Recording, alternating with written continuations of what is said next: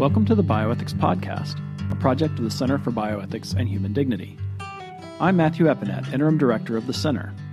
This edition of the Bioethics Podcast features an article entitled Moral Agency in Balance, the Physician-Patient Relationship. The article originally appeared in the Center's quarterly publication Dignitas in 2011. The article was written by the late Dr. Susan Haack, who was at the time an OBGYN practicing in Wisconsin, as well as an associate fellow and academic intern at CBHD. In this article, Dr. Haack explores the dynamics of the physician-patient relationship, seeking to understand the continuum of possibilities between overt physician paternalism and unbridled patient autonomy. She finds that patients present themselves to physicians in various states of vulnerability, with limited knowledge, misinformation, misunderstood facts, fears, anxieties, and denial, and what they are seeking is both expertise and care. Importantly, the encounter between physician and patient is an affirmation of the truth of our common humanity, a truth grounded in our shared nature, our mutual embodiment, and our communal environment, a truth that resonates with the plight of the other, enabling our mutual compassion and concern. While situations like the current novel coronavirus pandemic provide a new and different context for physician-patient interaction, the core of the relationship remains a dynamic and complex moral encounter between moral agents. CBHD Event and Executive Services Manager Brian Just is our reader for the piece. Here is Dr. Susan Haack's article, Moral Agency in Balance, the Physician-Patient Relationship. Watching a pendulum swing can be a monotonous activity, unless it is the ideological pendulum, in which case it is both fascinating and humbling. From fashion to politics, our ideologies swing wildly from one extreme to the other, never coming to rest in a moderate position. The pendulum is apparently still in motion with regard to our understanding of the physician-patient relationship and informed consent, having swung from an understanding of that relationship as one dominated by absolute paternalism run amok, to one dominated by absolute patient autonomy run amok.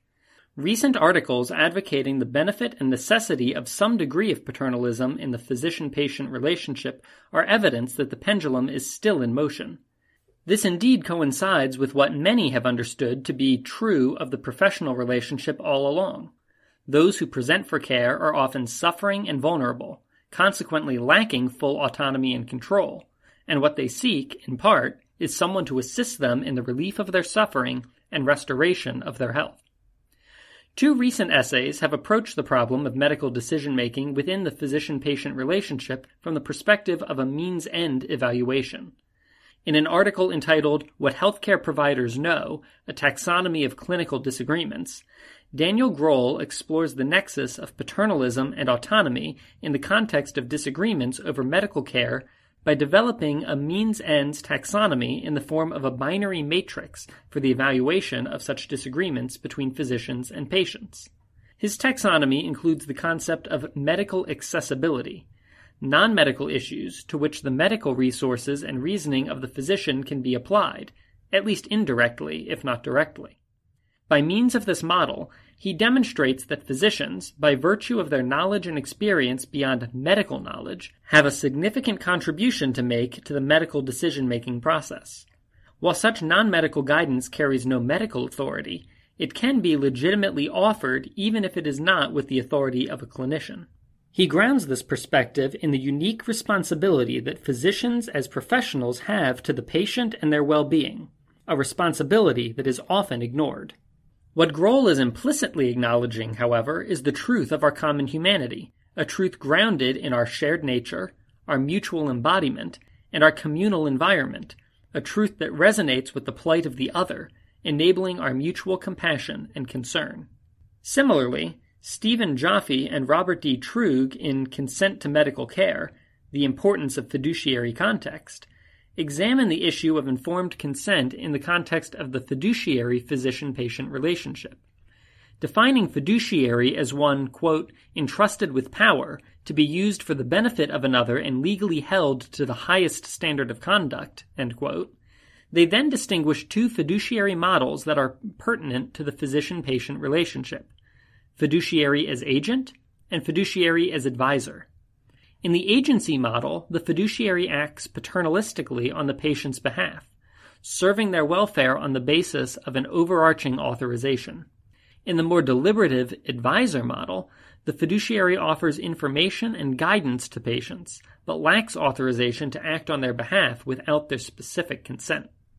In an attempt to capture the ambiguities surrounding the responsibility for decision-making between physicians and patients, Joffe and Trug have also drawn a distinction between choices concerning means and those concerning ends.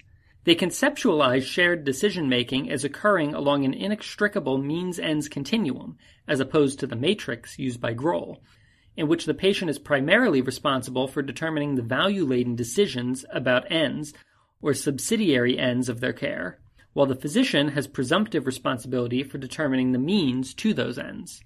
They also extend to the physician the responsibility of framing the decisions so that patients are able to appreciate the values and ends that are consequent upon their decision. Moreover, this shared decision-making transpires in the thicker context of the fiduciary relationship that exists between the physician and patient, which, despite the relational asymmetry, entails a two-way flow of information and deliberation. Joffe and Trug contend that an agency-advisor interface is involved in every physician-patient interaction to some degree. It, too, is best understood as a continuum that changes over time and according to the medical circumstances, thus illustrating the dynamic complexity of the physician-patient interaction. Both articles not only provide balance and clarity to the issue, but also refreshingly acknowledge the moral agency of the physician, an agency denied in the model of absolute autonomy. A physician is not merely an automaton, but a moral agent involved in a moral encounter, who must balance fiduciary responsibilities to the individual patient who is presented for care with contractual responsibilities for the health of the society they are called to serve. Yet, means-ends determinations are not without their limitations, for means frequently become the object of choice in medical care. If the desired end of a medical encounter is to postpone pregnancy, there are many means available to that end which are largely a matter of patient preference, and not the prerogative of the physician. Alternative categories for distinguishing areas of responsibility within the professional encounter, whether one chooses elective, non-elective, or preventative therapeutic, are subject to the same difficulty. They can provide only a vague sphere in which to mold our interactions. Relationships resist rigid taxonomies. Over the past 50 years, the concept of paternalism has developed very negative connotations, especially in medicine, despite the fact that the image of a father is not inherently a negative one. No doubt it is the converse image of the patient as a dependent, needy child to which many object. Yet that is in fact the foundation of healthcare, caring for the vulnerable person in need. The challenge of the medical profession and professional relationships is to navigate this changing dynamic in the context of a prosperous society and a highly developed healthcare system. It entails recognition of the uniqueness of each encounter, a discernment of the degree of autonomy possessed by the person presenting for care, and the ability to alter one's approach to that unique individual in order to adequately meet their physical, emotional, and spiritual needs. Formerly, with limited medical resources, less patient access to information, and a more homogeneous culture resulting in greater cultural consensus, a paternalistic physician-patient relationship was not inappropriate. But as technology has exponentially expanded healthcare options, as patients have gained greater access to medical information, and as the explosion of options has necessarily resulted in less consensus, the relationship between physician and patient has also had to undergo change.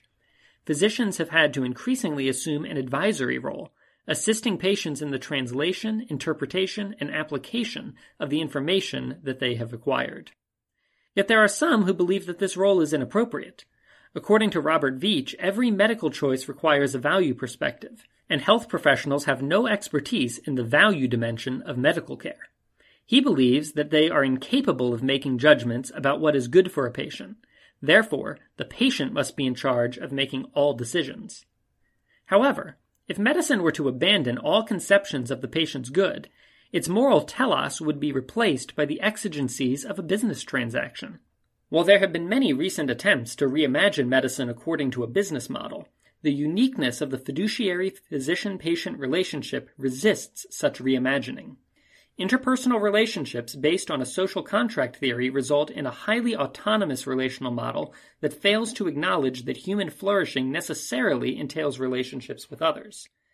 As relationships become contractual and decontextualized, the healing aspects of the relationship, dependent as they are on compassion, trust, and the experiences of our shared and vulnerable humanity, are irretrievably lost. Paternalism is replaced by disinterested depersonalization, dispassionate entrepreneurialism. While the scope of medicine has been extended in recent years to include preventative care and enhancement, the primary focus of medicine is still healing and restoration. Consequently, patients present for care in various states of vulnerability, with limited knowledge, misinformation, misunderstood facts, fears, anxieties, and denial, all of which coalesce to limit their autonomy. In this state of being, what they seek is expertise and care, not the exercise of their autonomy. The proper response to paternalistic indiscretions in professional relationships should be to correct those attitudes rather than restructure the entire relationship. The physician-patient relationship is a dynamic moral encounter between moral agents in which the relational parameters ought to be determined by the parties involved. Attempting to deconstruct and reconstruct the relationship through the imposition of unsolicited ideologies violates vital aspects of the professional relationship, for it neglects the vulnerability of the patient, as well as the obligations of the physician who is ultimately responsible for any choices made by patients that require physician participation. Furthermore, reconstructing the professional relationship on a framework of patient autonomy unjustly disadvantages the vulnerable who are most in need of care. The power differential inherent in the relationship needs to be acknowledged and respected, not denied or injudiciously abused. The terms of engagement should be determined from within the confines of the relationship, not dictated from without. The swinging of this pendulum is a welcome event, for effective professional relationships are not located in the extremes of either autonomy or paternalism, but in a dynamic equilibrium between these extremes, one that requires conscientious discernment and balancing. As a moral encounter, the physician-patient relationship varies over time with changes in age, maturity, experience, technology, and the extenuating circumstances of both parties. The respect for autonomy that is crucial to the physician-patient relationship is that which esteems the person who is presented for care in the midst of their compromised autonomy, and which seeks collaboratively to restore that person to autonomy and wholeness. The art of medicine is recognizing the role required in a given relational moment and shifting roles as needed to best accommodate the vulnerabilities of the person who is presented to you for care. That was Dr. Susan Haack's article on Moral Agency and Balance, the Physician-Patient Relationship, read by Brian Just, CBHD's Event and Executive Services Manager. The article originally appeared in the Center's quarterly publication Dignitas in the winter of 2011. Subscriptions to Dignitas are available as part of a CBHD membership. To learn more about all the benefits of becoming a member of the Center for Bioethics and Human Dignity, please visit our website, cbhd.org. You've been listening to the Bioethics Podcast, a project of the Center for Bioethics and Human Dignity, copyright 2020, all rights reserved. The Center for Bioethics and Human Dignity is a Christian bioethics research center at Trinity International University, exploring the nexus of biomedicine, biotechnology, and our common humanity. For more information about the center and to support the work of the center and projects like this podcast, please visit our website, cbhd.org. All post-production for the Bioethics Podcast is done by CBHD Communications and Marketing Manager Annalise Troll. My name is Matthew Eppinett, and I am the Interim Director of the Center for Bioethics and Human Dignity. Thank you for listening to the Bioethics Podcast.